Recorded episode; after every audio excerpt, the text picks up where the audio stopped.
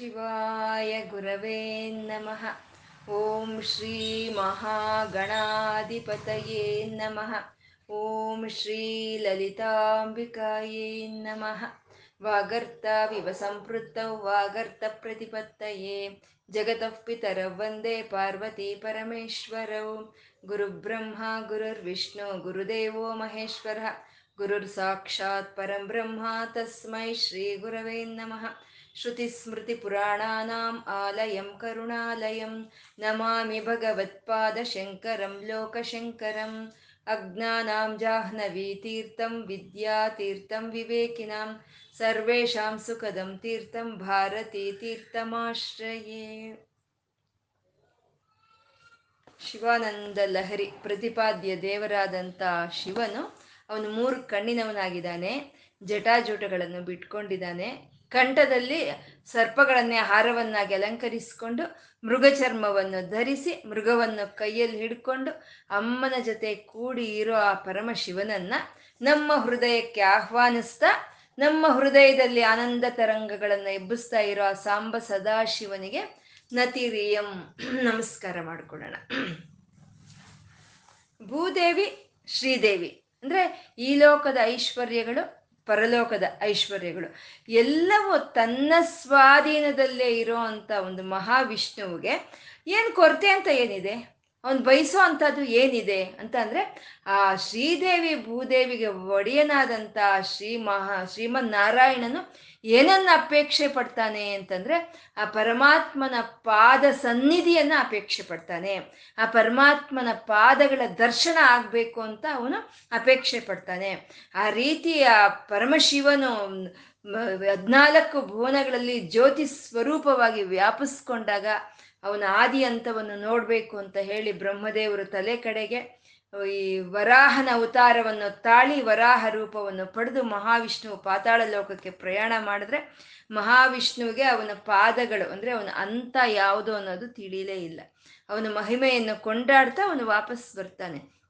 ಮತ್ತೆ ಅಂಥ ಕಷ್ಟವಾಗಿರೋ ಅಂಥದ್ದು ನಾವು ಒಂದು ಸ್ವಲ್ಪ ಸದ್ಬುದ್ಧಿಯಿಂದ ಒಂದು ಮನಸ್ಸಿಟ್ಟು ಒಂದು ಧ್ಯಾನ ಮಾಡಿದಾಗ ಆ ಪರಮೇಶ್ವರನ ಪಾದಗಳು ನಮ್ಮ ಹೃದಯದಲ್ಲೇ ಗೋಚರವಾಗುತ್ತೆ ಅಂತ ಅಂತ ಅಂದರೆ ಬಾಹ್ಯವಾದ ಒಂದು ನೋಟಕ್ಕೆ ಬಾಹ್ಯವಾದ ಇಂದ್ರಿಯಗಳಿಗೆ ಪರತತ್ವ ಅನ್ನೋದು ಪರಮಾತ್ಮ ಅನ್ನೋದು ಅರ್ಥ ಆಗಲ್ಲ. ಅದೇನಿದ್ರು ಧ್ಯಾನಕ್ಕೆ ಭಕ್ತಿಗೆ ಮನಸ್ಸಿಗೆ ಮಾತ್ರ ಗೋಚರವಾಗುತ್ತೆ ಅಂತ ಗುರುಗಳು ಹೇಳ್ತಾ ಪರಮೇಶ್ವರಸ್ಯ ಅಂದರು. ಪಾದಾರವಿಂದ ಭಜನಂ ಪರಮೇಶ್ವರಸ್ಯ ಅಂದರು. ಪರಮೇಶ್ವರನಾದ ಅವನ ಪಾದಾರವಿಂದಗಳನ್ನು ಭಜಿಸಬೇಕು ಅಂತ. ಪರಮೇಶ್ವರಸ್ಯ ಸಂಬೋಧನೆ ಯಾಕೆ? ಇಲ್ಲಿವರೆಗೂ ಯಾವುದು ಶ್ಲೋಕದಲ್ಲಿ ಪರಮೇಶ್ವರಸ್ಯ ಅಂತ ಅವರು ಸಂಬೋಧನೆ ಮಾಡಿಲ್ಲ. ಶಿವ ಅಂದಿದ್ದಾರೆ, ಶಂಭೋ ಅಂದಿದ್ದಾರೆ, ಪಶುಪತಿ ಅಂದಿದ್ದಾರೆ, ರಾಜಮೌಳಿ, ರಾಜಶೇಖರ ಅಂತ ಎಲ್ಲ ಕರೆದಿದ್ದಾರೆ. ಆದರೆ ಪರಮೇಶ್ವರ ಅಂತ ಕರೆದಿರೋದು ಈ ಶ್ಲೋಕದಲ್ಲಿ ಮಾತ್ರನೇ. ಅಂದರೆ ಬ್ರಹ್ಮ ವಿಷ್ಣು ರುದ್ರರಿಗೂ ಇನ್ನೂ ಪುರಾತನದಲ್ಲಿ ಇದ್ದವನು, ಇನ್ನೂ ಸನಾತನವಾಗಿದ್ದವನು, ಸೃಷ್ಟಿ ಸ್ಥಿತಿ ಲಯಗಳಿಗೂ ಮುಂಚೆ ಇದ್ದವನು. ಬ್ರಹ್ಮ ವಿಷ್ಣು ರುದ್ರರಿಗೆ ಸೃಷ್ಟಿ ಸ್ಥಿತಿ ಲಯಗಳಿಗೆ ಕಾರಣವಾಗಿ ಆಧಾರವಾಗಿ ಇರುವಂಥ ಆ ಪರಮೇಶ್ವರನ ಪಾದಗಳನ್ನು ಭಜಿಸಬೇಕು ಅಂತ ಗುರುಗಳು ಹೇಳಿದರು. ಆ ರೀತಿ ಭಜಿಸಿದಾಗ ಅವನ ಒಂದು ಪಾದದರ್ಶನ ಅನ್ನೋದು ನಮ್ಮ ಹೃದಯದಲ್ಲಿ ಆಗುತ್ತೆ ಅಂತ. ಮತ್ತೆ ಒಂದು ಪೆಟ್ಟಿಗೆಯಲ್ಲಿ ನಾವು ಒಂದು ವಸ್ತುಗಳನ್ನ ಒಂದು ವಸ್ತ್ರಗಳನ್ನ ಒಂದು ಆಭರಣಗಳನ್ನ ಇಟ್ಟು ಆ ಪೆಟ್ಟಿಗೆ ಬಾಗಲ್ನ ಮುಚ್ಚಿದಾಗ ಅದು ದುರ್ಗಂಧ ಬರುತ್ತೆ, ದುರ್ವಾಸನೆ ಬರ್ತಾ ಇರುತ್ತೆ. ಮತ್ತೆ ಹುಳುಗಳು ಬಿದ್ದು ಆ ಪೆಟ್ಟಿಗೆಯನ್ನು ಕಚ್ಚಾಕ್ತಾನೂ ಇರಬಹುದು ಅಲ್ವಾ. ಹಾಗೆ ಈ ಮನಸ್ಸು ಅನ್ನೋ ಒಂದು ಪೆಟ್ಟಿಗೆಯಲ್ಲಿ ಆಶಾ ಪಾಶ ಕ್ಲೇಶ ಅನ್ನೋ ದುರ್ವಾಸನೆಗಳಿಂದ ಕೂಡಿರೋ ಅಂಥವು ಈ ಮನಸ್ಸಲ್ಲಿ ಈ ಚೇತಃ ಪೇಟಿ ಈ ಮನಸ್ಸು ಅನ್ನೋ ಒಂದು ಪೆಟ್ಟಿಗೆ ಇಲ್ಲಿ ಇದೆ. ಆಶೆ ಆಶೆ ಒಂದು ತೀರಕ್ಕಿಂತ ಮುಂಚೆ ಇನ್ನೊಂದು ಆಶೆ, ಆ ಆಶೆಗಳ ಮೇಲೆ ಬಂಧನವನ್ನು ಬೆಳೆಸ್ಕೊಳ್ಳೋ ಅಂಥದ್ದು ಅದೇ ಪಾಶ. ಯಾವಾಗ ಆಶೆ ಅನ್ನೋದು ನೆರವೇರ್ಲಿಲ್ವೋ ಆವಾಗ ಆಗೋ ಅಂಥ ಕಷ್ಟಗಳೇ ಕ್ಲೇಶ ಅಂತ. ಹಾಗೆ ಆಶಾ ಪಾಶ ಕ್ಲೇಶಗಳಿಂದ ತುಂಬಿಕೊಂಡಿರೋಂಥ ಈ ಮನಸ್ಸು ದುರ್ವಾಸನೆ ಬರ್ತಾ ಇದೆ ಅಂತಂದರೆ ಒಂದು ದುರ್ಗಂಧ ಅಂದರೆ ಒಂದು ದುಷ್ಟ ಸಂಸ್ಕಾರಗಳಿಂದ ಕೂಡಿರೋ ಅಂಥದ್ದು ಅಂತ ಅಂತ ಒಂದು ಆ ಪೆಟ್ಟಿಗೆಯಲ್ಲಿ ಆ ರೀತಿ ವಾಸನೆ ಬಂದಾಗ ಏನು ಮಾಡಬೇಕು, ಅಲ್ಲಿ ಒಂದು ಒಂದು ಸುಗಂಧ ಭರಿತವಾದಂಥ ಒಂದು ಕಸ್ತೂರಿಯನ್ನೋ ಅಥವಾ ಒಂದು ಪನ್ನೀರನ್ನೋ ಇಡಬೇಕು. ಇಲ್ಲ ಅಂದರೆ ಆಯುರ್ವೇದಿಕ ಮೂಲಿಕೆ ವಾಸನೆಗಳು ಬರುತ್ತೆ, ಅದನ್ನ ಇಡಬೇಕು. ಅಲ್ಲಿಟ್ಟಾಗ ಆ ದುರ್ಗಂಧ ಅನ್ನೋದು ಹೋಗಿ ಆ ಸುಗಂಧ ಅನ್ನೋದು ಬರುತ್ತೆ. ಮತ್ತೆ ಈ ಚೇತಃ ಪೇಟಿ, ಈ ಮನಸ್ಸು ಅನ್ನೋ ಪೆಟ್ಟಿಗೆಯಲ್ಲಿ ಆಶಾ ಪಾಶ ಕ್ಲೇಶಗಳು ಇದ್ದು ಇಲ್ಲಿ ದುರ್ವಾಸನೆ ಬರ್ತಾ ಇದೆ ಅಲ್ವಾ. ಈ ದುರ್ವಾಸನೆ ಹೋಗೋದಕ್ಕೆ ನಾವಲ್ಲಿ ಇಡಬೇಕಾಗಿರುವಂತ ಚಿಗುರು ಯಾವುದು ಅಂದ್ರೆ ಪರಮಾತ್ಮನ ಪಾದಗಳು. ಆ ಎರಡು ಪಾದಗಳು ಅನ್ನೋ ಚಿಗುರನ್ನ ನಮ್ಮ ಮನಸ್ಸಲ್ಲಿ ಇಟ್ವಾ, ಆ ಚಿಗುರು ಯಾವತ್ತಿಗೂ ಒಣಗೋಗೋದಲ್ಲ, ಯಾವತ್ತಿಗೂ ತಾಜಾ ಆಗೇ ಇರುತ್ತೆ. ಅದು ಅದು ಯಾವತ್ತಿಗೂ ತಾಜಾ ಆಗಿ ಇದ್ದು ನಮ್ಮಲ್ಲಿರೋ ಅಂತ ಒಂದು ದುರ್ಗಂಧವನ್ನ ಅದು ಓಡಿಸಿ ಸುಗಂಧವನ್ನು ಬೀರುತ್ತೆ. ಅದನ್ನೇ ಇಲ್ಲಿ ದಿವ್ಯ ಗಂಧೈರ ಮಂದೈಹಿ ಅಂತ ಹೇಳಿದ್ರು. ದಿವ್ಯ ಗಂಧ ಅದು ಭೌ ಭೌಮಿಕವಾದಂಥ ಗಂಧ, ಭವ್ಯ ಗಂಧ, ದಿವ್ಯ ಗಂಧ. ಈ ಭವ್ಯ ಗಂಧ ಅಂದ್ರೆ ಭೂಮಿಯಲ್ಲಿ ಸಿಕ್ಕುವಂತ ಒಂದು ಸುಗಂಧಗಳನ್ನ ಭೌಮ್ಯ ಗಂಧ ಅಂತ ಹೇಳ್ತಾರೆ. ದೇವಲೋಕದಲ್ಲಿ ಸಿಕ್ಕುವಂತ ಒಂದು ಪರಿಮಳವನ್ನ ದಿವ್ಯ ಗಂಧ ಅಂತ ಹೇಳ್ತಾರೆ. ಈಹಲೋಕದಲ್ಲಿ ಇರೋಂಥ ನಮ್ಮಂತ ಅವರಿಗೆ ಇರೋಂಥ ಆಶಾ ಪಾಶ ಕ್ಲೇಶಗಳು ಹೋಗ್ಬೇಕು ಅಂದ್ರೆ ಅದು ದಿವ್ಯ ಲೋಕದ ಒಂದು ಗಂಧವೇ ಆಗ್ಬೇಕು. ಆ ಪರಮಾತ್ಮನ ಒಂದು ಸುಗಂಧ ಭರಿತವಾದಂತ ಆ ಪರಮಾತ್ಮನ ಪಾದಗಳೇ ನಮ್ಮ ಮನಸ್ಸು ಒಂದು ಪೆಟ್ಟಿಗೆಯಲ್ಲಿ ಇರಬೇಕು ಅನ್ನೋದನ್ನ ಗುರುಗಳು ಇಲ್ಲಿ ಹೇಳ್ತಾ ಇರೋವಂಥದ್ದು. ಚೇತ ಪೇಟಿಂ ವಾಸಿತಮ್ಮೆ ತನೋತು, ಹಾಗೆ ಆ ಪರಮಾತ್ಮನ ಪಾದಗಳು ನಮ್ಮ ಹೃದಯದಲ್ಲಿ ನಾವು ಇಟ್ಟು ಬೀಗ ಹಾಕದ್ವಾ, ಅವಾಗ ನಮ್ಮಲ್ಲಿರೋ ಆಶಾ ಪಾಶ ಕ್ಲೇಶಗಳೆಲ್ಲ ಹೋಗಿ ಒಳ್ಳೆಯ ಸಂಸ್ಕಾರಗಳು ನಮಗೆ ಹಬ್ಬುತ್ತೆ ಅನ್ನೋದನ್ನ ಹೇಳಿದ್ರು. ಇಲ್ಲಿ ಪದೇ ಪದೇ ಪದೇ ಪದೇ ಪಾದಾರವಿಂದಗಳು, ಪಾದಾರವಿಂದ ಅಂತ ಪಾದಗಳ ಒಂದು ಪ್ರಾಧಾನ್ಯತೆಯನ್ನೇ ಗುರುಗಳು ಹೇಳ್ತಾ ಇರುವಂಥದ್ದು. ಏಕೆಂದ್ರೆ ಈ ಹದ್ನಾಲ್ಕು ಭುವನಗಳು ಎಲ್ಲ ಸಮಸ್ತ ಅಖಿಲಾಂಡ ಬ್ರಹ್ಮಾಂಡಗಳು ಆ ಪರಮಾತ್ಮನ ಪಾದಗಳಿಂದ ಇನ್ನು ಕೆಳಗೆ ಇರೋವಂಥದ್ದೇ. ಆ ಪರಮಾತ್ಮನ ಪಾದಗಳಿಂದ ಬರ್ತಾ ಇರೋವಂಥ ಚೈತನ್ಯದಿಂದನೇ ಈ ಪ್ರಪಂಚ ಎಲ್ಲ ಈ ರೀತಿ ತಾಜಾ ಆಗಿ ಕಾಣಿಸ್ತಾ ಇರೋದು. ಇದನ್ನೇ ನಾವು ಹೇಳ್ಕೊಂಡಿದ್ವಿ ಅಲ್ವಾ, ಪಾದಯುಗಳಿ ಅಂತ ಸೌಂದರ್ಯ ಲಹರದಲ್ಲಿ ಪ್ರಪಂಚಂ ಸಿಂಚಂತಿ ಅಂತ ಹೇಳ್ಕೊಂಡಿದ್ವಿ. ಆ ಪರಮಾತ್ಮನ ಪಾದಗಳಿಂದ ಬರ್ತಾ ಇರುವಂತ ಚೈತನ್ಯ ಈ ಪ್ರಪಂಚದ ಮೇಲೆ ಸಿಂಚನೆ ಮಾಡ್ತಾ ಇದೆ. ಆ ಚೈತನ್ಯ ಸಿಂಚನೆ ಒಳಗೋಗ್ದಲೆ ಅಂದ್ರೆ ಇವಾಗ ತರಕಾರಿ, ಹಣ್ಣು, ಹೂವು ಒಣಗೋಗ್ದಲೆ ನೀರು ಚಿಮುಕಿಸ್ತೀವಿ ನಾವು. ಹಾಗೆ ಆ ಪರಮಾತ್ಮ ಈ ಪ್ರಪಂಚವನ್ನು ಒಣಗೋಕೆ ಬಿಡ್ದಲೆ ಪ್ರಪಂಚಂ ಸಿಂಚಂತಿ, ಸಿಂಚನೆ ಮಾಡ್ತಾ ಇದೆ ಆ ಚೈತನ್ಯ ಅನ್ನೋದು. ಆ ಚೈತನ್ಯ ಎಲ್ಲಿಂದ ಬರ್ತಾ ಇದೆ ಅಂತಂದ್ರೆ ಪರಮಾತ್ಮನ ಪಾದಗಳಿಂದ ಕೆಳಕ್ಕೆ ಬರ್ತಾ ಇದೆ. ಇದನ್ನೇ ಶ್ರುತಿನ ಮೂರ್ಧಾನ ಅಂದ್ರು, ವೇದಗಳಿಗಿಂತ ಇನ್ನೂ ಮೇಲೆ ಇರೋವಂಥದ್ದು ಅಂತಾರೆ. ಮತ್ತೆ ಹದ್ನಾಲ್ಕು ಲೋಕಗಳಿಗೂ ಮೇಲೆ ಇರೋವಂಥದ್ದು. ಮತ್ತೆ ನಮ್ಮಲ್ಲೂ ನಮ್ಮ ಶಿರೋಭಾಗದಲ್ಲಿ, ನಮ್ಮ ಸಹಸ್ರಾರದಲ್ಲಿ, ಮೇಲ್ಭಾಗದಲ್ಲಿ ಆ ಶಿವಶಕ್ತಿಯರ ಪಾದಗಳು ಇರುವಂತಹದ್ದು. ನಮ್ಮ ಧ್ಯಾನ ಯಾವಾಗ್ಲೂ ಆ ಶಿವಶಕ್ತಿಯರು ಇರುವಂತ ಸಹಸ್ರಾರವನ್ನೇ ನಮ್ಮ ಧ್ಯಾನ ಸೇರ್ಬೇಕು. ನಮ್ಮ ತಲೆ ಅನ್ನೋದು ಹೋಗಿ ಪರಮಾತ್ಮನ ಪಾದಗಳಿಗೆ ತಗಲ್ಬೇಕು ಅಂತ ಹೇಳ್ತಾ ಆ ಪರಮಾತ್ಮನ ಪಾದಗಳಿಗೆ ಅಂತ ಪ್ರಾಧಾನ್ಯವನ್ನು ತೋರಿಸ್ತಾರೆ. ಮತ್ತೆ ನಾವೊಂದು ದೇವಸ್ಥಾನಕ್ಕೆ ಹೋದಾಗ ಅಲ್ಲೊಂದು ಶಟ ಅಂತ ಇಡ್ತಾರೆ, ಶಟಗೋಪುರ ಅಂತ ಇಡ್ತಾರೆ. ಅದ್ರ ಮೇಲೆ ಏನಿರುತ್ತೆ? ಪರಮಾತ್ಮನ ಪಾದಗಳಿರುತ್ತೆ ಅಲ್ಲಿ. ಅಂದ್ರೆ ಆ ಪಾದಗಳು ನಮ್ಮ ತಲೆ ಮೇಲೆ ಇರಬೇಕು, ಅವನ ಪಾದಗಳು ನಮ್ಮ ತಲೆಗೆ ತಗಲ್ಬೇಕು, ಅವನ ಭಾವನೆ ನಮ್ಮ ಮನಸ್ಸಿಗೆ ತಗಲ್ಬೇಕು ಅಂತ ಹೇಳಿ ಆ ಪಾದ ಪದ್ಮಗಳಿಗೆ ಅಷ್ಟು ಒಂದು ಪ್ರಾಧಾನ್ಯತೆಯನ್ನು ಕೊಡುವಂತಹದ್ದು. ಮತ್ತೆ ಪಾದ ಪದ್ಮಾರಾಧನೆ ಅಂತ ಹೇಳಿದ್ರೆ ಆ ಪಾದ ಪದ್ಮಾರಾಧನೆ ಪ್ರಕ್ರಿಯೆಯಲ್ಲಿ ನಾವು ನಮ್ಮ ತಲೆಯನ್ನು ಸಂಪೂರ್ಣ ಪರಮಾತ್ಮನ ತ ಪಾದಗಳ ಮೇಲೆ ಇಡ್ತೀವಿ. ನಾವು ಸಂಪೂರ್ಣ ನಮ್ಮ ತಲೆಯನ್ನು ಬಗ್ಗಿಸ್ತೀವಿ ಅಲ್ಲಿ ನಾವು ಅಲ್ವಾ. ಅದೇ ಅವ್ನ ತಲೆಗೆ ನಮಸ್ಕಾರ ಮಾಡಬೇಕು ಅಂದರೆ ನಮ್ಮ ತಲೆ ತಗ್ಸೋ ಕೆಲಸ ಇಲ್ಲ, ತಲೆ ಎತ್ತಿ ನಮಸ್ಕಾರ ಮಾಡ್ಬೋದು. ಅಥವಾ ಅವ್ನ ಮೊಣಕಾಲಿಗೆ ನಮಸ್ಕಾರ ಮಾಡಬೇಕಂದ್ರೆ ಅರ್ಧ ಬಾಗಿದ್ರೆ ಸಾಕು. ಅಂದರೆ ಪೂರ್ತಿ ನಮ್ಮ ಅಹಮ್ಮನ್ನು ಸಂಪೂರ್ಣ ಪರಮಾತ್ಮನ ಪಾದಗಳ ಮೇಲೆ ನಾವು ಇಡಬೇಕು ಅನ್ನೋದಕ್ಕೆ ಹಾಗೆ ಆ ಪಾದ ಪದ್ಮಗಳಿಗೆ ಅಷ್ಟು ಪ್ರಾಧಾನ್ಯತೆಯನ್ನು ಕೊಟ್ಟಿರುವಂಥದ್ದು. ಮುಂದಿನ ಶ್ಲೋಕ ಹೇಳಿ.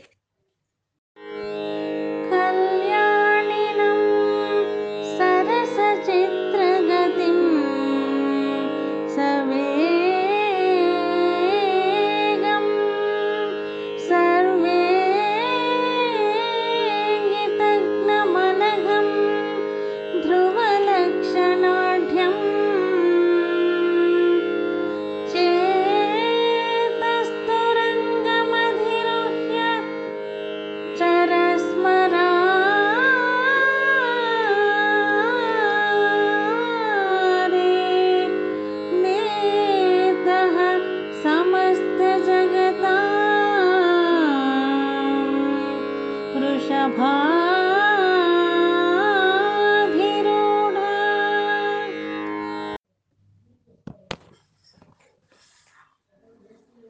ಈ ಶ್ಲೋಕದಲ್ಲಿ ಗುರುಗಳು ನನ್ನ ಮನಸ್ಸು ಕುದುರೆಯಾಗಿ ಇದೆ, ಬಾ ಬಂದು ನೀನು ಆ ಕುದುರೆಯನ್ನ ಏರು ಅಂತ ಹೇಳ್ತಾ ಇದ್ದಾರೆ. ಕುದುರೆಯಾಗಿದೆ ಅಂತ. ಯಾಕೆ ಕುದುರೆ ಅಂತಂದ್ರೆ ಭೂಮಿಯಲ್ಲಿ ಸಣ್ಣ ಸಣ್ಣ ಸಣ್ಣ ರಾಜರು ಸಹಿತ ಕುದುರೆಯನ್ನ ಹೇರೇ ಹೋಗ್ತಾರೆ ಅಲ್ವಾ, ಕುದುರೆಯೇ ಅವ್ರ ವಾಹನವಾಗಿರುತ್ತೆ. ಸಣ್ಣ ರಾಜರಾದ್ರೂ ಸರಿ.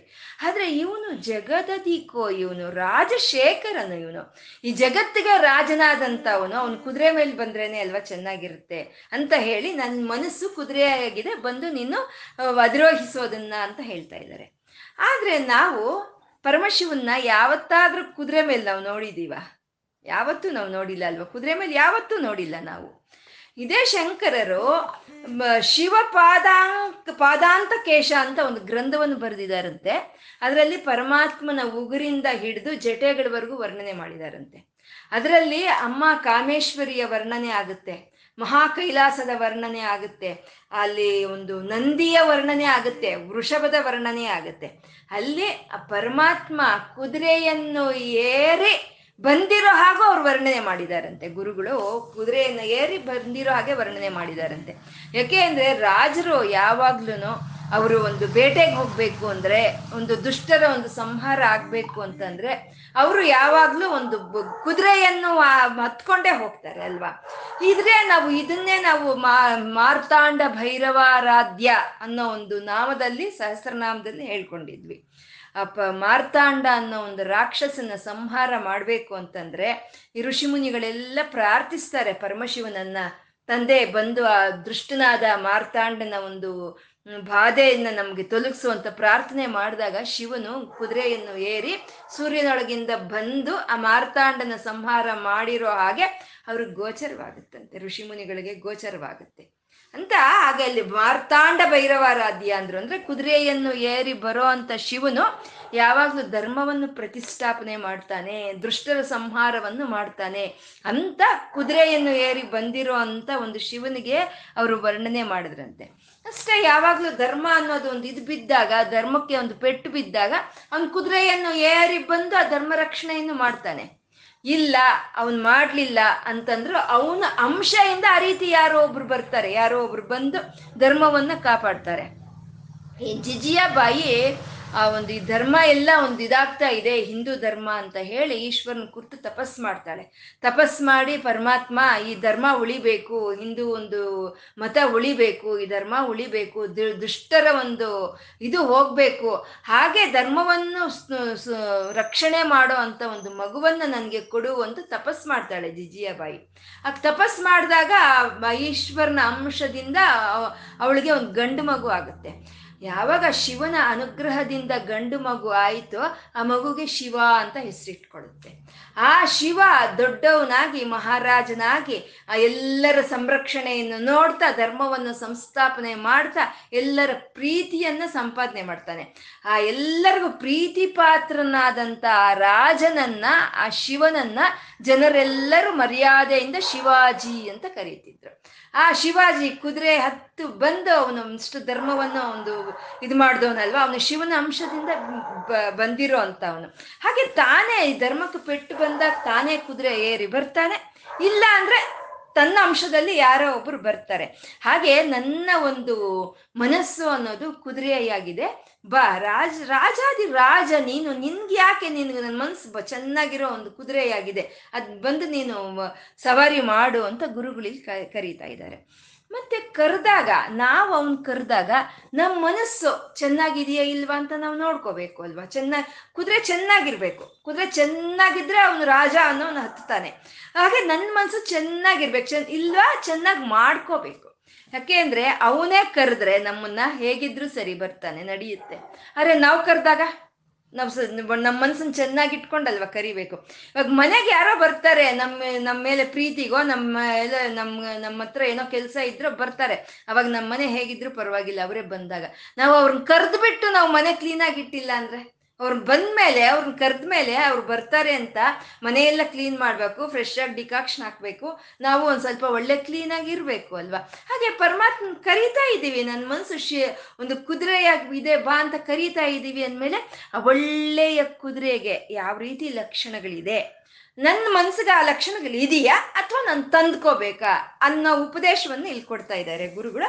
ಆ ಒಳ್ಳೆಯ ಕುದುರೆ ಅನ್ನೋದು ಹೇಗಿರ್ಬೇಕು ಅಂದ್ರೆ ಕಲ್ಯಾಣಿನೀಂ ಅಂತಿದ್ದಾರೆ. ಕಲ್ಯಾಣಿನೀಂ ಅಂತಂದ್ರೆ ಒಳ್ಳೆಯ ಕುದುರೆಯನ್ನ ಕಲ್ಯಾಣಿ ಅಂತ ಕರೀತಾರೆ. ಆ ಒಳ್ಳೆಯ ಕುದುರೆ ಅಂದ್ರೆ ಅದು ಹೇಗಿರುತ್ತೆ, ಎತ್ತರವಾಗಿರುತ್ತೆ, ಒಳ್ಳೆ ಬಣ್ಣ ಇರುತ್ತೆ, ಒಳ್ಳೆ ಆರೋಗ್ಯವಾಗಿರುತ್ತೆ, ಒಳ್ಳೆ ಉತ್ಸಾಹವಾಗಿರುತ್ತೆ, ಮತ್ತೆ ಯಾರನ್ನ ಸುಮ್ ಸುಮ್ನೆ ಒದಿಯಲ್ಲ, ಇದು ಮಾಡಲ್ಲ, ಒಳ್ಳೆ ಲಕ್ಷಣಗಳಿರೋ ಅಂತ ಕುದುರೆಯನ್ನ ಕಲ್ಯಾಣಿ ಅಂತ ಹೇಳ್ತಾರೆ. ಕಲ್ಯಾಣಿನಿ ಸರಸ ಅಂತ ಇದ್ದಾರೆ. ಸರಸ ಆಮೇಲೆ ಕ ಕುದುರೆ ಮೇಲೆ ಕೂತಿರ್ತಾನಲ್ಲ ಸವಾರನ, ಕುದುರೆ ಸವಾರನ, ಅವನ ಮೇಲೆ ಒಂದು ಸರಸದ ಬುದ್ಧಿ ಇರಬೇಕು. ಅದಕ್ಕೆ ಅವ್ನು ನೋಡಿದ್ರೆ ಪ್ರೀತಿ ಇರಬೇಕು, ಅವ್ನು ನೋಡಿದ್ರೆ ವಾತ್ಸಲ್ಯ ಇರಬೇಕು, ಸರಸದ ಬುದ್ಧಿ ಇರಬೇಕು.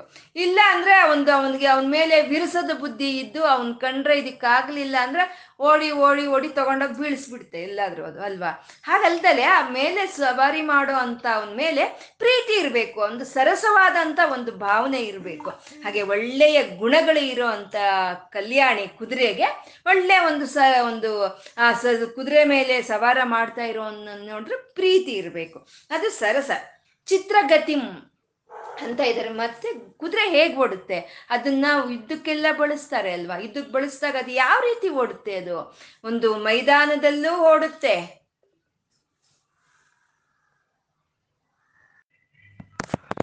ಚಿತ್ರಗತಿಂ ಅಂತ ಇದ್ದಾರೆ. ಕಲ್ಯಾಣಿನಂ ಸರಸ ಚಿತ್ರಗತಿಂ ಅಂತ ಅಂದ್ರೆ ಅದ್ರ ಗಮನ ಹೇಗಿರುತ್ತೆ ಅಂದ್ರೆ ಚಿತ್ರ ಚಿತ್ರ ಚಿತ್ರವಾಗಿರುತ್ತೆ. ಅದೇನು ಮೈದಾನದಲ್ಲೇನೆ ಹೋಗುತ್ತಾ, ಮೈದಾನದಲ್ಲೂ ಹೋಗುತ್ತೆ, ಈ ಕಲ್ಲುಗಳಿರೋ ಅಂತ ಗುಡ್ಡದ ಮೇಲೂ ಹೋಗುತ್ತೆ ಕುದುರೆ ಅನ್ನೋದು.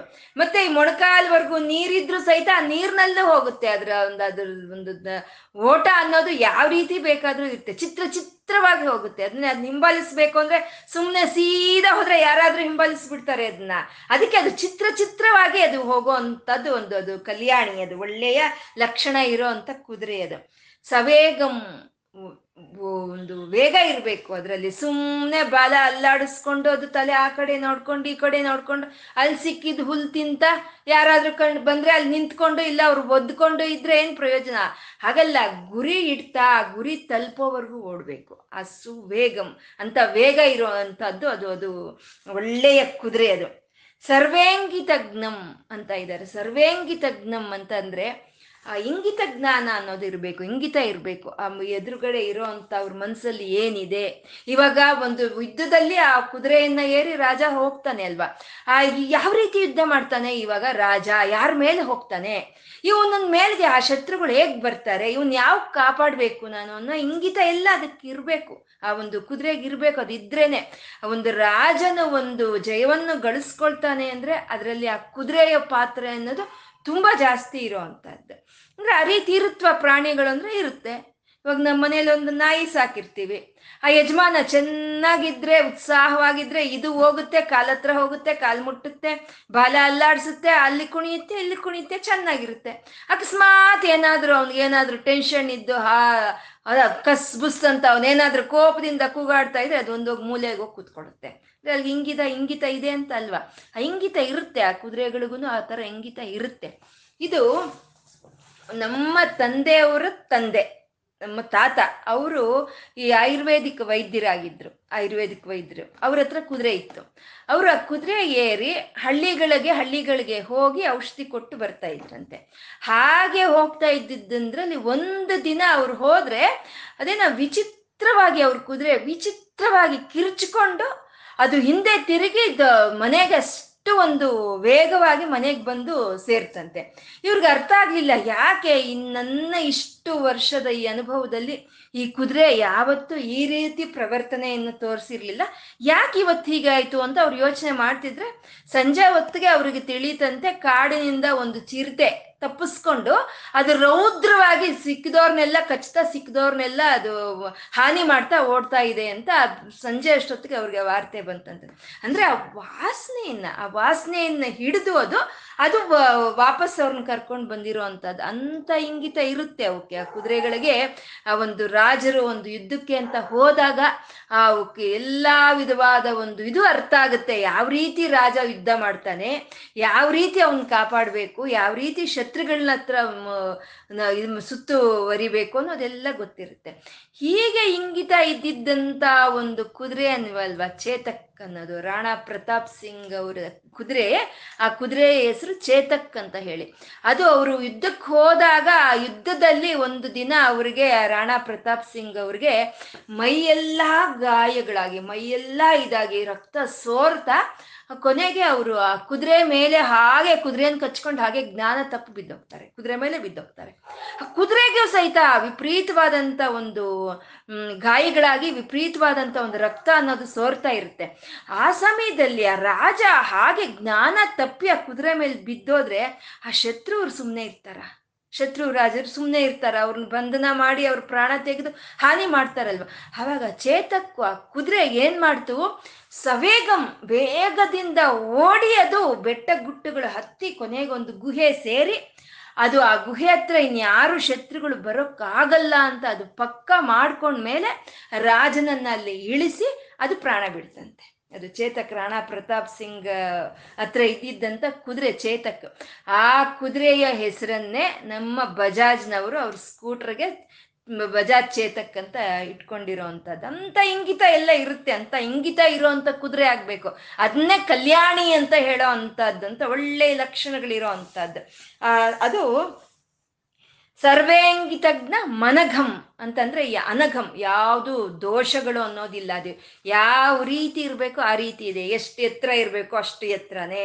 ಅದಕ್ಕೆ ಯಾವ ಅದಕ್ಕೆ ಅನಘಂ ಅಂತಂದ್ರೆ ಅದಕ್ಕೆ ಮತ್ತೆ ಈ ಬಾಲದತ್ರ ಮತ್ತೆ ಈ ಕಣ್ಣಿನ ಮೇಲ್ಗಡೆ ಎಲ್ಲ ಚುಕ್ಕೆಗಳಿರುತ್ತಂತೆ.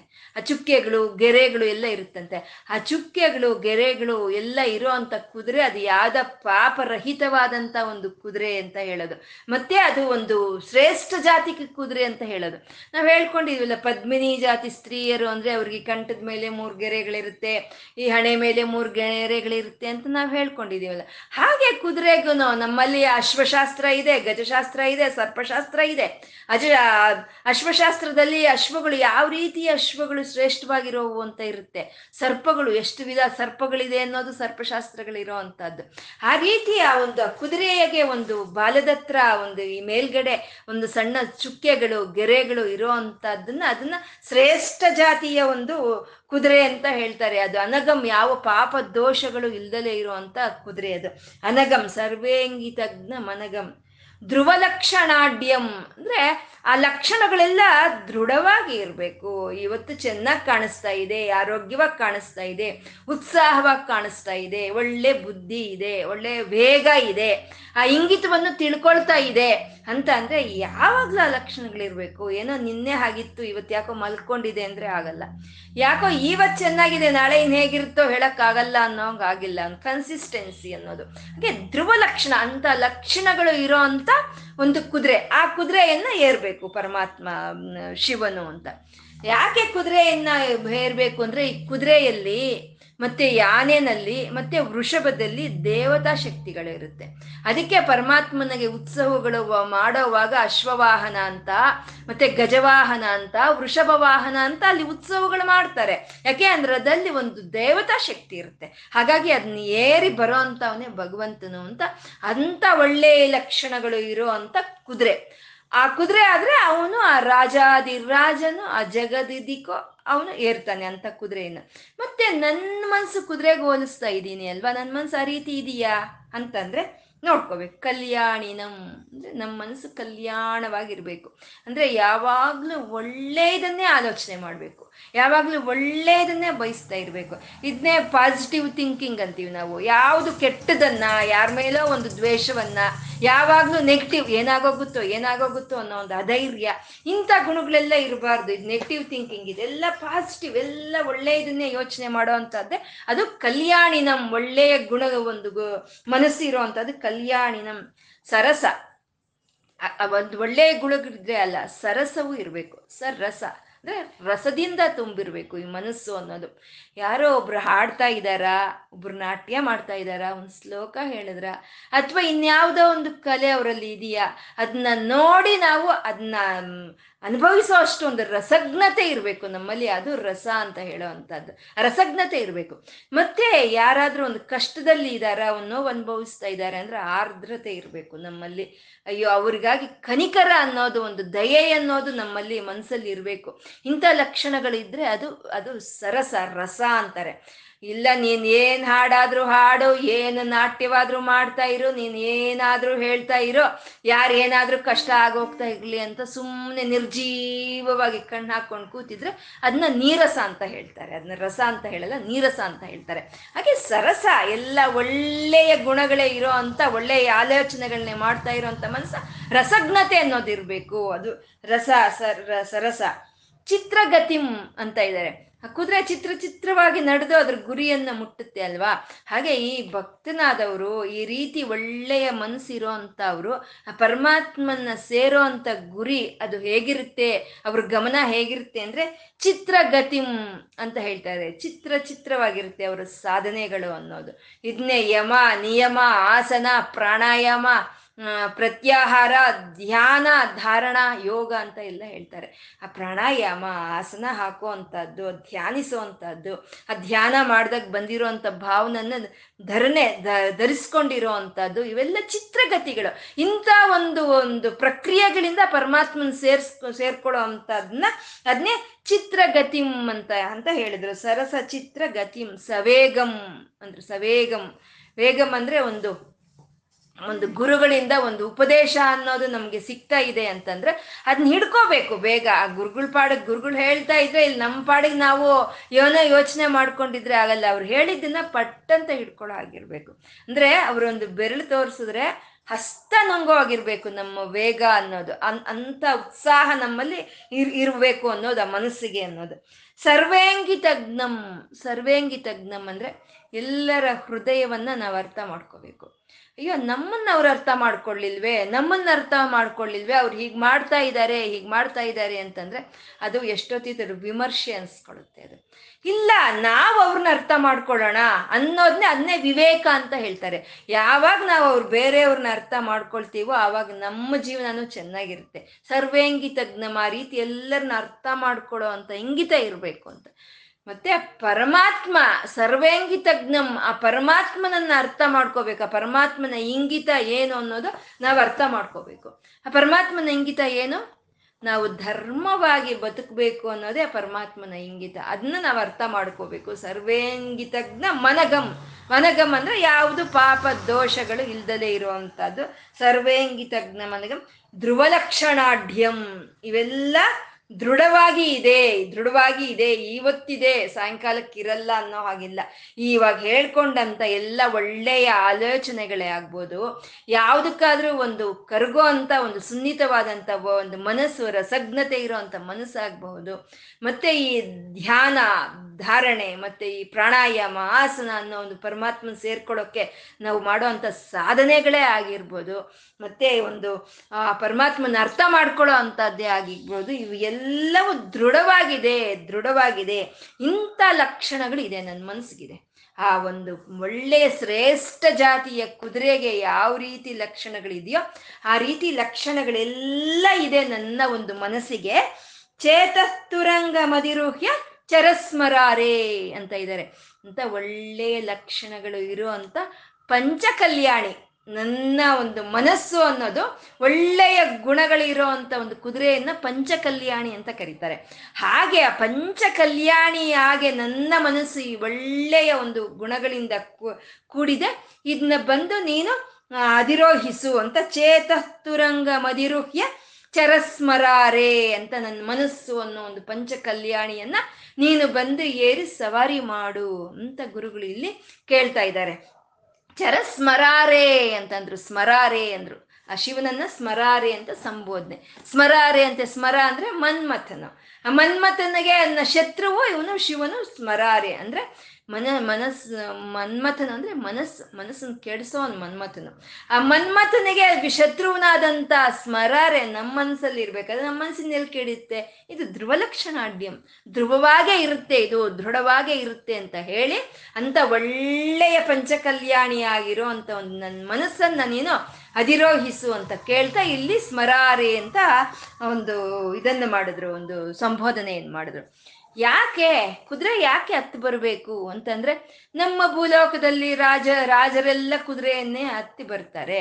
ಮತ್ತೆ ನೀನ್ ಯಾರು? ನೀನು ನೇತ ಸಮಸ್ತ ಜಗತಾಂ ನೇತಃ, ನೀನು ನಾಯಕನು, ನೀನು ರಾಜನು ಸಮಸ್ತ ಜಗತ್ತಕ್ಕೂ, ಹದಿನಾಲ್ಕು ಭುವನಗಳಿಗೂ, ಅಖಿಲಾಂಡ ಕೋಟಿ ಬ್ರಹ್ಮಾಂಡಗಳಿಗೂ ನೀನು ನೇತನು, ನೀನು ನಾಯಕನು ಅಂದಮೇಲೆ ನೀನು ನೀನ್ಗಲ್ದಲ್ಲಿ ಇನ್ ಯಾರಿಗಪ್ಪ ಈ ಪಂಚಕಲ್ಯಾಣಿ?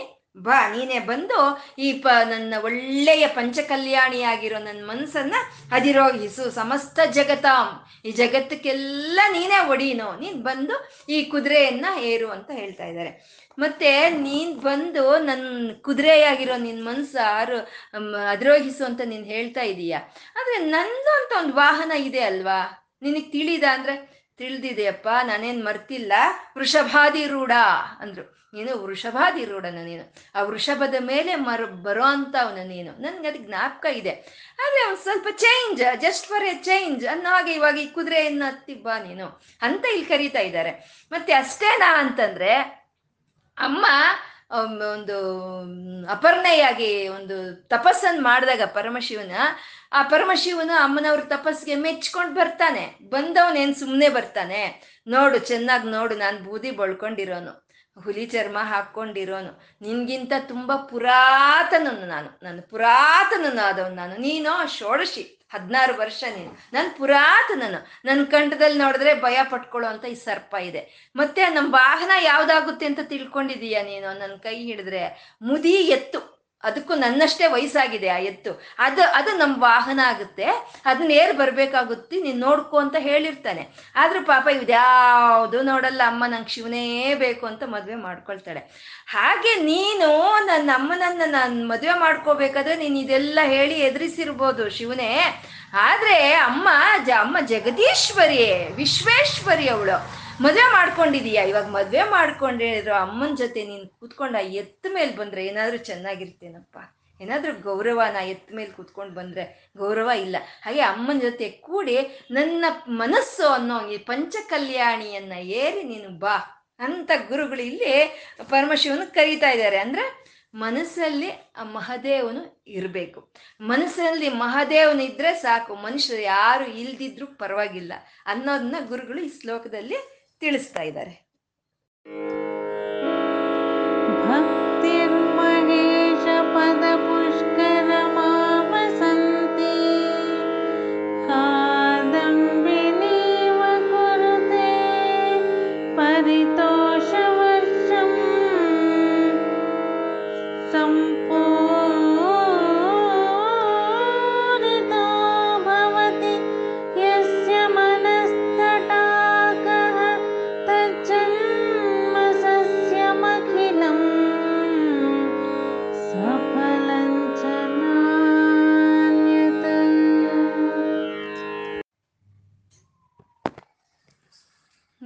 ಶ್ಲೋಕದಲ್ಲಿ ಭಕ್ತಿಯನ್ನ ಮೋಡಗಳಿಗೆ ಹೋಲಿಸ್ತಾ ಇದ್ದಾರೆ, ಭಕ್ತಿಯನ್ನ ಮನಸ್ಸನ್ನ ಕೆರೆಗೆ ಹೋಲಿಸ್ತಾ ಇದ್ದಾರೆ.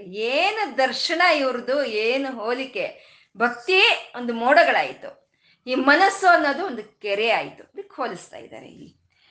ಭಕ್ತಿರ್ ಮಹೇಶ ಪದ ಪುಷ್ಕರ ಅಂತ ಇದ್ದಾರೆ. ಮಹೇಶ ಪದ ಪುಷ್ಕರ ಅಂದ್ರೆ ಮಹೇಶ ಅಂದ್ರೆ ಈಶ್ವರನು, ಪರಮಾತ್ಮನ ಅವನ ಪದ ಅಂದ್ರೆ ಪಾದಗಳು, ಆ ಪರಮಾತ್ಮನ ಪಾದಗಳು ಪುಷ್ಕರ ಅಂತ ಪುಷ್ಕರಕ್ಕೆ ಹೋಲಿಸ್ತಾ ಇದ್ದಾರೆ. ಪುಷ್ಕರ ಅಂತಂದ್ರೆ ಆಕಾಶ ಅನ್ನೋದು ಒಂದು ಅರ್ಥ. ಈ ಮತ್ತೆ ಪುಷ್ಕರ ತೀರ್ಥಗಳು, ನದಿ ತೀರ್ಥಗಳನ್ನ ನಾವು ಅಂತೀವಿ, ನದಿ ತೀರ್ಥಗಳು ಅನ್ನೋದು ಒಂದರ್ಥ. ಮತ್ತೆ ಪುಷ್ಕರವಾಗಿದೆ ಅನ್ನೋದಕ್ಕೂ ನಾವು ಪುಷ್ಕರ ಶಬ್ದವನ್ನು ನಾವು ಬಳಸ್ತೀವಿ ಅಲ್ವಾ.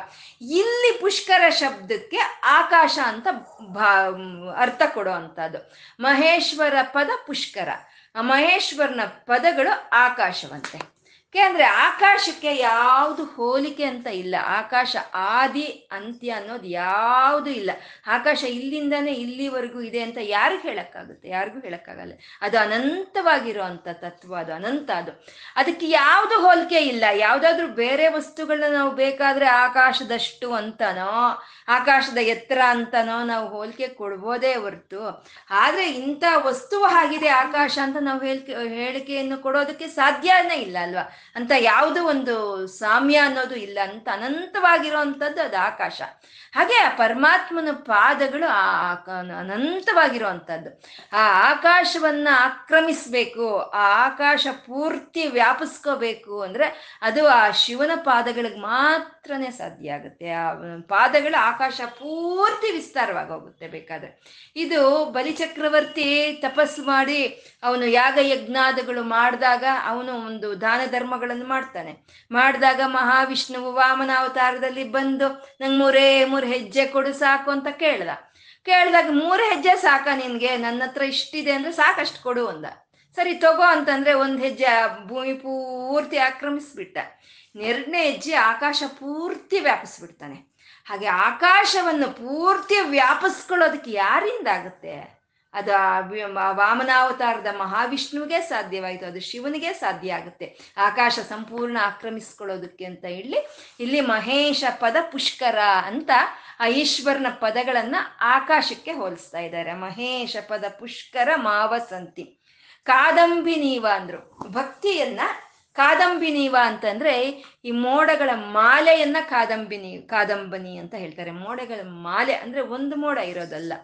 ಒಂದು ಮೋಡ ಇದ್ರೆ ಏನಾಗುತ್ತೆ, ಅದು ಸರಿಯಾಗಿ ನಮ್ಗೆ ಬೇಕಾದಷ್ಟು ಮಳೆ ಬರ್ದಲೇ ಇರ್ಬೋದು ಒಂದು ಮಳೆಯಿಂದ, ಇಲ್ಲ ಅದು ಗಾಳಿ ಚದ್ರೂ ಹೋಗ್ಬೋದು ಒಂದು ಮಳೆಯಿಂದ. ಅದೇ ಮಳೆಗಳ ಒಂದು ಮೋಡಗಳ ಮಾಲೆ ಅನ್ನೋದು ಇದ್ಬಿಟ್ರೆ ದಟ್ಟವಾದಂಥ ಮೋಡಗಳವು ನಮ್ಗೆ ಪುಷ್ಟಿಯಾಗಿ ಕುಂಭವೃಷ್ಟಿ ನಮ್ಗೆ ಎಷ್ಟು ಬೇಕೋ ಅಷ್ಟು ನೀರನ್ನು ತರಿಸುತ್ತೆ ಅದು ಅಂತ. ಅದು ಭಕ್ತಿ.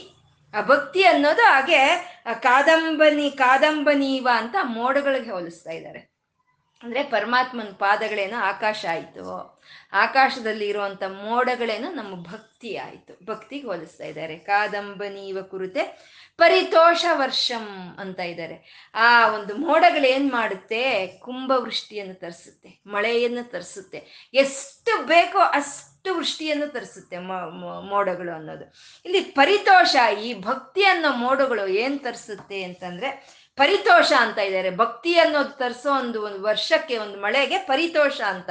ಯಾಕೆ ಅಂದ್ರೆ ಆ ಭಕ್ತಿ ಅನ್ನೋ ಒಂದು ಮಳೆ ಅನ್ನೋದು ಸುರಿತ, ಆ ಭಕ್ತಿಯಿಂದ ಆಗುವಂಥ ಆನಂದ ಅನ್ನೋ ಒಂದು ಮಳೆ ಅನ್ನೋದು ಸುರಿತ, ಆ ಅದ್ರ ಸುತ್ತ ಇರೋರಿಗೆಲ್ಲ ಆನಂದವೇ, ಎಲ್ಲೆಲ್ಲೂ ಆನಂದವೇ, ಎಲ್ಲವೂ ಆನಂದವೇ.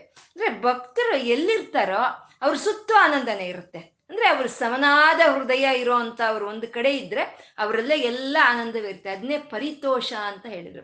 ಈ ಮೋಡಗಳು ಯಾವ ರೀತಿ ನೀರನ್ನು ಸುರಿಸುತ್ತೋ ಮಳೆಯನ್ನ, ಆ ರೀತಿ ಭಕ್ತಿ ಅನ್ನೋದು ಆನಂದ ಅನ್ನೋ ಒಂದು ಮಳೆಯನ್ನ ಸುರಿಸುತ್ತಂತೆ. ಸಂಪೂರಿತೋ ಭವತಿ ಯಸ್ಯ ಮನಸ್ತಟಾಕಃ ಅಂತ ಇದ್ದಾರೆ. ಮನಸ್ತಟಾಕಃ ಅಂದ್ರೆ ಇವಾಗ ಮಳೆ ಬಂತು, ಆ ಒಂದು ಮೋಡಗಳು ಸುರಿಸಿದಂತ ಮಳೆ ಬಂತು. ಆ ಬಂದಂತ ಮಳೆ ಎಲ್ಲನೋ ಬಂದ್ ಮಳೆ ಎಲ್ಲೋ ಹೊರಟೋದ್ರ ಪ್ರಯೋಜನ ಏನು? ಅದು ಒಂದು ಕೆರೆಯನ್ನು ಸೇರುತ್ತೆ. ಬಂದಿದ್ದ ಮಳೆ ಎಲ್ಲ ಒಂದು ಕೆರೆಯನ್ನು ಸೇರುತ್ತೆ. ಒಂದು ಬೆಟ್ಟ ಗುಟ್ಟೆಗಳ ಮೇಲೆ ಬಿದ್ದಿರೋ ಅಂಥ ಮಳೆ ಆಗ್ಬೋದು, ಎತ್ತರ ಪ್ರದೇಶಗಳಲ್ಲಿ ಬಿದ್ದಿರೋ ಅಂಥ ಮಳೆ ಆಗ್ಬೋದು, ಎಲ್ಲ ಬಂದು ಅದು ಆ ಕೆರೆಯನ್ನು ಸೇರುತ್ತೆ.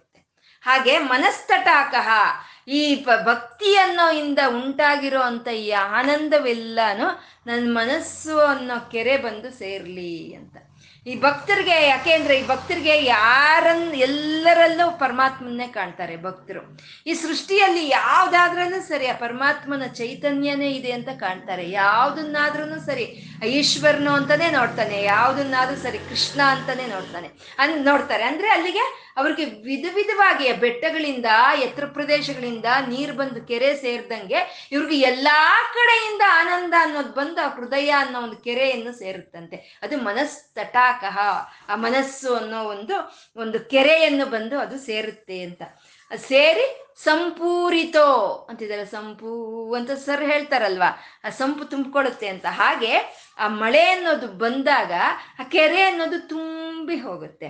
ಹಾಗೆ ಇಲ್ಲಿ ಮನಸ್ಸು ಅನ್ನೋ ಒಂದು ಕೆರೆ ಈ ಪರಮಾತ್ಮನ ಭಾವನೆ ಅನ್ನೋ ಒಂದು ಭಕ್ತಿ ಅನ್ನೋ ಒಂದು ಭಾವನೆಯಿಂದ ಉಂಟಾಗುವಂತ ಆನಂದದಿಂದ ಇದು ತುಂಬಿ ಹೋಗುತ್ತಂತೆ. ಇದು ಸಂಪೂರಿತೋ ಭವತಿ ಯಸ್ಯ ಮನಸ್ತಟಾಕಃ, ಆ ಆನಂದ ರಸದಿಂದ ಈ ಮನಸ್ಸು ಅನ್ನೋ ಒಂದು ಕೆರೆ ತುಂಬಿ ಹೋಗುತ್ತೆ. ತಜ್ಜನ್ಮ ಸಸ್ಯಮಖಿಲಂ ಸಫಲಂಚ ನಾಣ್ಯತು ಅಂತ ಇದ್ದಾರೆ. ಅಂದ್ರೆ ಇವಾಗ ಯಾವಾಗ ಮಳೆ ಸುರಿತೋ, ಆ ಸುರಿದಿರೋ ಮಳೆ ಸುರಿದು ಸುರಿದಂಗೆ ಅದು ಹೋಗಿ ಸಮುದ್ರ ಸೇರಿದ್ರೆ ಏನು ಪ್ರಯೋಜನ ಇಲ್ಲ. ಆ ಬಂದಿರೋ ಅಂತ ಮಳೆ ಎಲ್ಲ ಒಂದು ಕೆರೆಗೆ ಸೇರಿ ಅದು ತುಂಬಿ ಹೋದ್ರೆ ಅದನ್ನೇ ಕೋಡಿ ಹೋ ಅಂತಾನು ಏನೋ ಹೇಳ್ತಾರೆ ಅಲ್ವಾ, ಕೋಡಿ ಹೋಗೋದು ಅಂತ ಹೇಳ್ತಾರೆ. ಅಂದ್ರೆ ಓವರ್ಫ್ಲೋ ಆದ್ರೆ ಆ ಕೆರೆ ತುಂಬಿ ಓವರ್ಫ್ಲೋ ಆಗ್ತಾ ಇದ್ರೆ ನೋಡಕ್ಕೆ ಎಷ್ಟು ಚೆನ್ನಾಗಿರುತ್ತೆ ಅಲ್ವಾ. ಒಂದು ಕೆರೆ ತುಂಬಿ ಹೋಗ್ತಾ ಇದ್ರೆ ಅದೆಷ್ಟು ನೋಡೋದಕ್ಕೆ ಎಷ್ಟು ಚೆನ್ನಾಗಿರುತ್ತೆ, ಅಷ್ಟು ಚೆನ್ನಾಗಿ ಇಷ್ಟಿದಾಗಿರುತ್ತೆ ಅಲ್ವಾ. ಆದ್ರೂ ಅದ್ರ ಸುತ್ತ ಇರೋ ಅಂತ ಒಂದು ಗಿಡಗಳಾಗ್ಬೋದು, ಅದ್ರ ಸುತ್ತ ಇರೋ ಅಂತ ಒಂದು ಭೂಮಿ ಆಗ್ಬೋದು, ಆ ನೀರನ್ನ ಉಂಡು ಆ ನೀರನ್ನ ಗ್ರಹಿಸಿ ಅದು ಚೆನ್ನಾಗಿ ಬೆಳ್ಕೊಂಡು ಬರುತ್ತೆ. ಚೆನ್ನಾಗಿ ಬೆಳೆದು ಒಳ್ಳೆಯ ಪುಷ್ಪಗಳನ್ನ, ಒಳ್ಳೆಯ ಫಲಗಳನ್ನ, ಒಳ್ಳೆಯ ಒಂದು ಭತ್ತ, ರಾಗಿ, ಈ ಕಾಳುಗಳನ್ನ ಅದು ಕೊಡುತ್ತೆ ಅಲ್ವಾ. ಇದನ್ನೇ ನದಿ ಮಾತೃಕ ಅಂತ ಹೇಳ್ತಾರೆ. ಅಂದ್ರೆ ನದಿಯ ನೀರನ್ನ ಆಧರಿಸಿಕೊಂಡು ಬೆಳೆಯನ್ನು ಬೆಳೆಸ್ಕೊಳ್ಳೋ ಅಂತ ಭೂಮಿಯನ್ನ ನದಿ ಮಾತೃಕ ಅಂತ ಹೇಳ್ತಾರೆ. ಮತ್ತೆ ದೇವ ಮಾತೃಕ ಅಂತಂದ್ರೆ ಮಳೆ, ಮಳೆ ಬರೋದಕ್ಕಾಗಿ ಕಾದಿದ್ದು, ಮಳೆ ಬಂದ ಮೇಲೆ ಅದು ಬೀಜ ಒಡೆದು ಸಸಿಯಾಗಿ ಮತ್ತೆ ಬೀಜ ಬ ಮತ್ತೆ ಮಳೆ ಬಂದ್ರೆ ಸಸಿಯಾಗಿ ಬೆಳೆಯುತ್ತೆ, ಪುಷ್ಪಗಳು ಫಲಗಳು ಬರುತ್ತೆ. ಇಲ್ಲ ಮಳೆ ಬರಲಿಲ್ಲ ಅಂದ್ರೆ ಇದು ಒಣಗೋಗುತ್ತೆ. ಅದನ್ನ ಒಂದು ದೇವ ಮಾತೃಕ ಅಂತ ಹೇಳ್ತಾರೆ. ಅಂದ್ರೆ ಯಾವಾಗ್ಲಾದ್ರೆ ಈ ಕೆರೆಯಲ್ಲಿ ಈ ನೀರು ಸಂಗ್ರಹವಾಗಿರುತ್ತೋ ಆವಾಗ ಸುತ್ತ ಸುತ್ತಲೂ ಇರೋ ಅಂತ ಒಂದು ಎಲ್ಲ ಒಂದು ವೃಕ್ಷಗಳು ಒಂದು ಸಸಿಯಾಗುತ್ತೆ. ಒಂದು ಸಸಿಯಾಗಿ ಬಂದು ಅದು ಒಂದು ಒಳ್ಳೆಯ ಫಲಗಳನ್ನ, ಒಳ್ಳೆಯ ಪುಷ್ಪಗಳನ್ನ, ಒಳ್ಳೆಯ ಒಂದು ಧಾನ್ಯವನ್ನ ಕೊಡುತ್ತೆ. ಅವಾಗ ಕೊಟ್ಟಾಗ ಅದ್ರ ಜನ್ಮ ಅನ್ನೋ ಸಾರ್ಥಕವಾಗುತ್ತೆ ಅಲ್ವಾ. ಅದು ಕೊಟ್ಟಾಗ ಅದ್ರ ಜನ್ಮ ಸಾರ್ಥಕ ಆಗುತ್ತೆ. ಹಾಗೇನೆ ಈ ಭಕ್ತರು ಅನ್ನೋರು ಬರ್ತಾ ಇರೋ ಅಂತ ಈ ಆನಂದವನ್ನ, ಬಂದಿರೋ ಆನಂದವನ್ನ ಬಿಡದಲೇ ಎಲ್ಲ ಹೃದಯದಲ್ಲಿ ಕೆರೆಯನ್ನಾಗಿ ಮಾಡಿಕೊಂಡು ಆನಂದವನ್ನು ತುಂಬಿಸ್ಕೊಳ್ತಾ ಇದ್ರೆ ಆ ಆನಂದ ಅನ್ನೋದು ಅವ್ರಿಗೆ ಎಲ್ಲ ಅವ್ರ ಸುತ್ತು ಇರೋರ್ಗೂ ಹಂಚ್ದಂಗಾಗತ್ತೆ. ಭಕ್ತರು ಆ ಆನಂದವನ್ನು ಅನುಭವ ಅನುಭವಿಸ್ತಾ ಆ ಭಕ್ತಿಯನ್ನು ಅನುಭವಿಸ್ತಾ ಇರೋ ಅಂಥ ಭಕ್ತರು ಎಲ್ಲಿರ್ತಾರೋ ಅಲ್ಲಿ ಆನಂದ ಅನ್ನೋದೇ ಇರುತ್ತೆ. ಇದು ಭಕ್ತಿ ಅನ್ನೋದು ಭಾವನಾ ಪ್ರಧಾನವಾಗಿರೋ ಅಂಥದ್ದು, ಇದು ಕರ್ಮ ಪ್ರಧಾನ ಅಲ್ಲ ಭಕ್ತಿ ಅನ್ನೋದು. ಯಾಕೆಂದ್ರೆ ಇವಾಗ ಒಂದು ಹಾಡು ಹಾಡಬೇಕು ಅಂತಂದ್ರೆ ಅದು ಭಾವನೆ ಅಲ್ಲ. ಅಯ್ಯೋ ಹಾಡಾಡ್ತೀನಿ ಅಂದರೆ ನಾವು ಭಾವಿಸ್ಕೊಂಡ್ರೆ ಹಾಡಾಚೆಗೆ ಬರುತ್ತಾ? ಬರಲ್ಲ. ಹಾಡಬೇಕು, ಅದು ಕರ್ಮ ಪ್ರಧಾನ, ಅದು ಕ್ರಿಯಾ ಪ್ರಧಾನ, ಮಾಡಿದ್ರೆ ಮಾತ್ರ ಬರುತ್ತೆ. ಒಂದು ನೃತ್ಯ ಮಾಡಬೇಕು ಅಂತ ಅಂದರೆ ನಾನು ನೃತ್ಯ ಮಾಡ್ತೀನಿ ಅಂದರೆ ಮನಸ್ಸಲ್ಲಿ ಅಂದ್ಕೊಂಡ ತಕ್ಷಣ ನಮ್ಮ ನೃತ್ಯ ಭಂಗಿ ಅದು ಬರೋದಿಲ್ಲ. ನೃತ್ಯ ಮಾಡಬೇಕು ನಾವು, ಅದು ಅದು ಕರ್ಮ ಪ್ರಧಾನ, ಕ್ರಿಯಾ ಪ್ರಧಾನ. ಆದರೆ ಈ ಭಕ್ತಿ ಅನ್ನೋದು ಭಾವ ಪ್ರಧಾನ. ಇದು ಮನಸ್ಸಲ್ಲಿ ನಾವು ಹಿಡ್ಕೋಬೇಕು. ಆ ಪರಮಾತ್ಮನ ಪಾದಗಳ ಮೇಲೆ ಇರೋ ಅಂಥ ಒಂದು ಭಕ್ತಿಯನ್ನು, ಅದರಿಂದ ಬರೋವಂಥ ಆನಂದವನ್ನು ನಮ್ಮ ಮನಸ್ಸು ಅನ್ನೋ ಒಂದು ಕೆರೆ ತುಂಬಿಸ್ಕೊಂಡ್ವಾ ನಾವು, ಅದು ನಮಗೂ ಆನಂದ, ನಮ್ಮ ಸುತ್ತ ಇರೋರ್ಗು ಆನಂದವನ್ನೇ ಅದು ಕೊಡೋ ಅಂಥದ್ದು. ಇದು ಇವಾಗ ಭಾರತೀಯ ತೀರ್ಥ ಸ್ವಾಮಿಗಳ ಮುಂದೆ ನಾವು ಕೂತ್ಕೊಂಡ್ವಿ. ಕೂತ್ಕೊಂಡ್ರೆ ಅವರು ಆ ಭಗವತ್ ಅನುಭೂತಿಯನ್ನ, ಆ ಭಗವಂತನಿಂದ ಬರ್ತಾ ಇರೋ ಆನಂದವನ್ನ ಅವ್ರ ಮನಸ್ಸು ಅನ್ನೋ ಕೆರೆಯನ್ನು ತುಂಬಿಸ್ಕೊಳ್ತಾ ಇದ್ದಾರೆ. ಅವರು ಅವ್ರು ತುಂಬಿಸ್ಕೊಳ್ತಾ ಇರ್ತಾರೆ. ಅದಕ್ಕೆ ಅವ್ರ ಮುಂದೆ ಹೋಗಿ ಕೂತ್ಕೊಂಡ್ರೆ ನಮ್ಮ ಮನಸ್ಸು ಎಷ್ಟು ನಿರ್ಮಲವಾಗಿರುತ್ತೆ, ಎಷ್ಟು ಪ್ರಶಾಂತವಾಗಿರುತ್ತೆ, ಎಷ್ಟು ಆನಂದವಾಗಿ, ಎಷ್ಟು ಧೈರ್ಯವಾಗಿರುತ್ತಲ್ವ. ಅದು ಅಂತ ಅವ್ರ ಜನ್ಮ ಸಾರ್ಥಕವಾಗುತ್ತೆ ಅಂತ ತತ್ ತಜ್ಜನ್ಮ ಸಸ್ಯಮಖಿಲಂ ಅಂತ ಇದ್ದಾರೆ. ಆ ಸಸಿ ಹೇಗೆ ಒಂದು ಪುಷ್ಪಗಳನ್ನು ಕೊಡ್ತಾ, ಫಲಗಳನ್ನು ಕೊಡ್ತಾ ಅದು ಸಾರ್ಥಕ ಪಡಿಸ್ಕೊಳ್ಳುತ್ತೋ, ಆ ರೀತಿ ಭಕ್ತಿ ಅಂತ ಇರೋ ಅಂಥವ್ರು ಪರಮಾತ್ಮನ ಪಾದಗಳನ್ನು ಧ್ಯಾನಿಸ್ತಾ ಇದ್ರೆ ಆಗೋ ಅಂಥ ಒಂದು ಆನಂದವನ್ನು, ಈ ಹೃದಯವನ್ನು ತುಂಬಿಸ್ಕೊಂಡಾಗ ಅವರು ಬೇರೆಯವ್ರಿಗೆ ಆನಂದವನ್ನು ಹಂಚ್ತಾರೆ. ಅದು ತಜ್ಜನ್ಮ ಸಸ್ಯಮಖಿಲಂ ಸಫಲಂಚ ಅಂತ ಇದ್ದಾರೆ. ಅವಾಗ ಸಫಲವಾಗುತ್ತೆ, ಅವರು ಹುಟ್ಟಿದಕ್ಕೂ ಒಂದು ಆ ಜನ್ಮಕ್ಕೂ ಸಫಲವಾಗುತ್ತೆ ಅಂತ ಇಲ್ಲಿ ನಾಣ್ಯತ್ ಅನ್ನೋ ಒಂದು ಪದವನ್ನು ಹಾಕಿದ್ರು. ನಾಣ್ಯತ್ ಅಂದರೆ ಇವಾಗ ಒಂದು ಕೆರೆಯಲ್ಲಿ ನೀರು ತುಂಬಿಕೊಂಡಾಗ ಆ ಕೆರೆಯಿಂದ ಬರ್ತಾ ಎಲ್ಲೆಲ್ಲೋ ಬಿದ್ದಿರೋ ಅಂತ ನೀರನ್ನ, ಮಳೆ ಎಲ್ಲ ಕಡೆ ಬಿದ್ದಿದೆ ಆದ್ರೆ ಕೆರೆ ಮಾತ್ರ ತುಂಬಿಸ್ಕೊಳ್ಳುತ್ತೆ. ಅದನ್ನ ಆ ತುಂಬಿಸ್ಕೊಂಡಿರೋ ಕೆರೆ ನೀರನ್ನ ತಗೊಂಡಂತ ಈ ವೃಕ್ಷಗಳೆಲ್ಲ ಒಳ್ಳೆಯ ಫಲಗಳನ್ನು ಕೊಟ್ಟು ಅದು ಆಮೇಲೆ ಉದುರೋಗುತ್ತೆ. ಅದು ಉದುರೋದ್ರೂ ಸರಿ, ಅದರ ಒಂದು ಜನ್ಮ ಅನ್ನೋದು ಸಾರ್ಥಕವಾಗುತ್ತೆ ಅಲ್ವಾ. ಹಾಗೆ ಈ ಪರಮಾತ್ಮನ ಒಂದು ಕರುಣೆ ಅನ್ನೋದು, ಈ ಪರಮಾತ್ಮನ ಒಂದು ಕೊಡ್ತಾ ಇರೋವಂಥ ಒಂದು ಈ ಕರುಣಾ ರಸ ಅನ್ನೋದು ಎಲ್ಲ ಕಡೆ ಇದ್ರೂ ಅದನ್ನ ತುಂಬಿಸ್ಕೊಳ್ಳೋದು ಮಾತ್ರ ಭಕ್ತರ ಮನಸ್ಸು ಅನ್ನೋ ಕೆರೆನೇ ತುಂಬಿಸ್ಕೊಳ್ಳುತ್ತೆ. ಆ ಮನಸ್ಸರು ಭಕ್ತರು ಯಾರಿರ್ತಾರೋ ಅವ್ರ ಮನಸ್ಸೇ ಕೆರೆಯಾಗಿ ಆ ಆನಂದವನ್ನು ತುಂಬಿಸ್ಕೊಳ್ತಾರೆ. ಯಾವಾಗ ಆನಂದವನ್ನು ಅವ್ರು ತುಂಬಿಸ್ಕೊಳ್ತಾರೋ ಅವ್ರು ಸುತ್ತ ಇರೋ ಅಂತವ್ರಿಗೆ ಅದನ್ನ ಹಂಚ್ತಾರೆ. ಯಾಕೆಂದ್ರೆ ಅದು ಇದೆ, ವೃದ್ಧಿಯಾಗಿ ಅಲ್ಲಿದೆ. ಆ ಇರೋದನ್ನ ಅವ್ರು ಹಂಚ್ತಾರೆ. ಹಂಚಿ ಅವರು ಅವ್ರಿಗೆ ಒಂದು ಮರಣ ಅನ್ನೋದು ಬಂದ್ರೂ ಅವ್ರ ಜನ್ಮ ಅನ್ನೋದು ಸಾರ್ಥಕವಾಗುತ್ತೆ. ಅವ್ರು ಹಂಚಿರೋ ಅಂತ ಒಂದು ಆನಂದ ಅನ್ನೋದು ಸಾರ್ಥಕತೆಯಿಂದ ಇರೋ ಅಂಥದ್ದು. ಇದು ಇದನ್ನೇ ನಾಣ್ಯತೆ ಅಂತ ಅಂದ್ರು. ಅಂದ್ರೆ ಹಾಗಾಗ್ಲಿಲ್ಲ ಅಂದ್ರೆ, ಪರಮಾತ್ಮನ ಕಡೆ ಮನಸ್ಸು ಬಿಡ್ಲಿಲ್ಲ, ಆ ಆನಂದವನ್ನು ನಾವು ತುಂಬಿಸ್ಕೊಳ್ಳಿಲ್ಲ, ಆ ಆನಂದವನ್ನು ನಾಲ್ಕು ಜನಕ್ಕೆ ನಾವು ಹಂಚಲಿಲ್ಲ ಅಂದ್ರೆ ನಾವು ಮಾಡೋ ಕೆಲಸ ಏನು? ಈ ಪ್ರಪಂಚದಲ್ಲಿ ಆಸ್ತಿ ಪಾಸ್ತಿ ಮಾಡೋ ಅಂಥದ್ದು, ಇನ್ನೊಂದು ಮತ್ತೊಂದು ಮಕ್ಕಳಿಗಾಗೆ ದುಡಿತಾ ಇರೋ ಅಂಥ ಕೆಲಸಗಳನ್ನೇ ನಾವು ಮಾಡ್ತಾ ಇರ್ತೀವಿ. ಜೀವನ ಪೂರ್ತಿ ಕೈ ಕಾಲು ಗಟ್ಟಿ ಇರೋವರೆಗೂ ಜೀವನ ಪೂರ್ತಿ ಆಸ್ತಿ ಸಂಪಾದನೆ ಮಾಡಿ ಆ ಮಕ್ಕಳ ಕೈ ಕೊಟ್ರೆ ಆ ಮಕ್ಕಳಿಗೆ ಆ ಆಸ್ತಿನ ಕಾಪಾಡೋದ್ರಲ್ಲಿ ಸಮಯ ಇರಲ್ಲ, ಇಲ್ಲ ಬಂದಿರೋ ಆಸ್ತಿಯನ್ನ ಖರ್ಚು ಮಾಡೋದ್ರಲ್ಲಿ ಅವರಿಗೆ ಸಮಯ ಇರೋದಿಲ್ಲ. ಕೊನೆಗೆ ತಂದೆ ತಾಯಿಯ ಕಡೆ ಒಂದು ಕೃತಜ್ಞತೆಯನ್ನು ತೋರಿಸೋದಿಲ್ಲ. ಅದು ನಾಣ್ಯತೆ. ಅದಕ್ಕೆ ಯಾವ ಸಾಫಲ್ಯನೂ ಇಲ್ಲ ಅಂತ ಒಂದು ಜನ್ಮ ವೃಥ ಅಂತ. ಇದು ಧೃತರಾಷ್ಟ್ರನೋ ಮಗ ದುರ್ಯೋಧನ ಎಂಥವನು ಅಂತ ತಿಳಿದಿರುತ್ತೆ.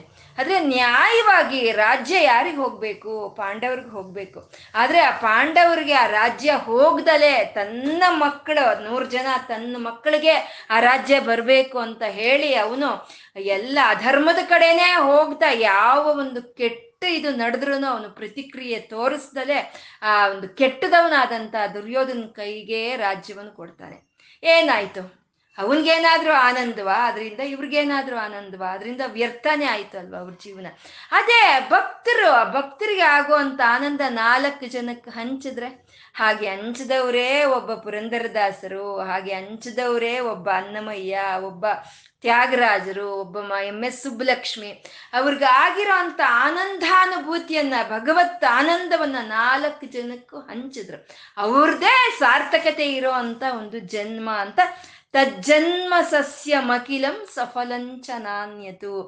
ಸಸಿ ಹೇಗೆ ಆ ಬೀಜ ಒಡೆದು ಆ ಸಸಿಯಾಗಿ ಬೆಳೆದು ಚಿಗುರು ಬಂದು ಎಲೆ ಬಂದು ಅದು ಒಂದು ಹಣ್ಣು ಕಾಯನ್ನು ಕೊಟ್ಟು ಅದು ಉದುರೋದ್ರೂ ಅದರ ಒಂದು ಜನ್ಮ ಹೇಗೆ ಸಾರ್ಥಕವಾಗುತ್ತೋ ಹಾಗೆ ಈ ಮನುಷ್ಯರು ಹಿಂದಿನ ಜನ್ಮ ಆದ ಪಾಪ ಪ ಪುಣ್ಯ ಕರ್ಮಗಳು ಅನ್ನೋ ಒಂದು ಬೀಜ ಅದು ಒಡೆದು ಈ ಮನುಷ್ಯನ ಒಂದು ಜೀವವನ್ನು, ಮನುಷ್ಯನ ಒಂದು ಜೀ ಒಂದು ಜೀ ಜನ್ಮವನ್ನು ಪಡ್ಕೊಂಡು ಈ ಸಮ ಪರಿಸರದ ಒಂದು ಇದರಿಂದ ಈ ಸಂಸ್ಕಾರಗಳನ್ನು ಬೆಳೆಸ್ಕೊಂಡು ಆ ಈಶ್ವರನ ಮೇಲೆ ಆ ನಾರಾಯಣನ ಮೇಲೆ ಒಂದು ಭಕ್ತಿಯನ್ನು ಅಭಿವೃದ್ಧಿ ಪಡಿಸ್ಕೊಂಡು ಯಾರಾದರೆ ಆನಂದವನ್ನು ನಾಲ್ಕು ಜನಕ್ಕೂ ಹಂಚ್ತಾರೋ ಅಂಥ ಅವರ ಒಂದು ಜನ್ಮ ಅನ್ನೋದು ಸಸ್ಯಮಖಿಲಂ ಸಫಲಂಚ. ಆ ಸಸ್ಯದ ಒಂದು ಜನ್ಮ ಹೇಗೆ ಸಾರ್ಥಕವಾಗುತ್ತೋ ಹಾಗೆ ಈ ಭಕ್ತರ ಜನ್ಮ ಸಾರ್ಥಕವಾಗುತ್ತೆ. ಹಾಗಿಲ್ಲ ಅಂದರೆ ನಾಣ್ಯತೆ, ಅದಕ್ಕೆ ಸಾರ್ಥಕ ಇಲ್ಲ ಅಂತ ಗುರುಗಳಲ್ಲಿ ತೋರಿಸ್ತಾ ಇರೋವಂಥದ್ದು.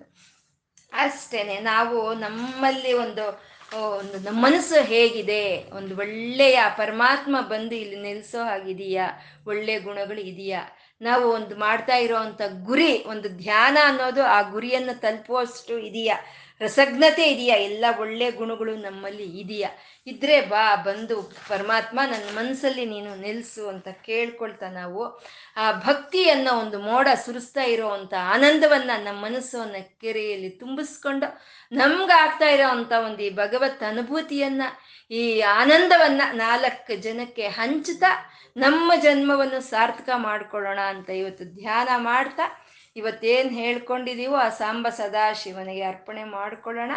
ಆ ಮಹಾದೇವನಿಗೆ, ಆ ಪರಮೇಶ್ವರನಿಗೆ ನತಿರಿಯಂ ನನ್ನ ನಮಸ್ಕಾರವನ್ನು ಸ್ವೀಕಾರ ಮಾಡು ತಂದೆ ಅಂತ ಕೇಳ್ಕೊಳ್ತಾ ಸರ್ವಂ ಶ್ರೀ ಲಲಿತಾರ್ಪಣಮಸ್ತು. ಓಂ ನಮಃ ಶಿವಾಯ. ಓಂ ನಮಃ ಶಿವಾಯ. ಓಂ ನಮಃ ಶಿವಾಯ.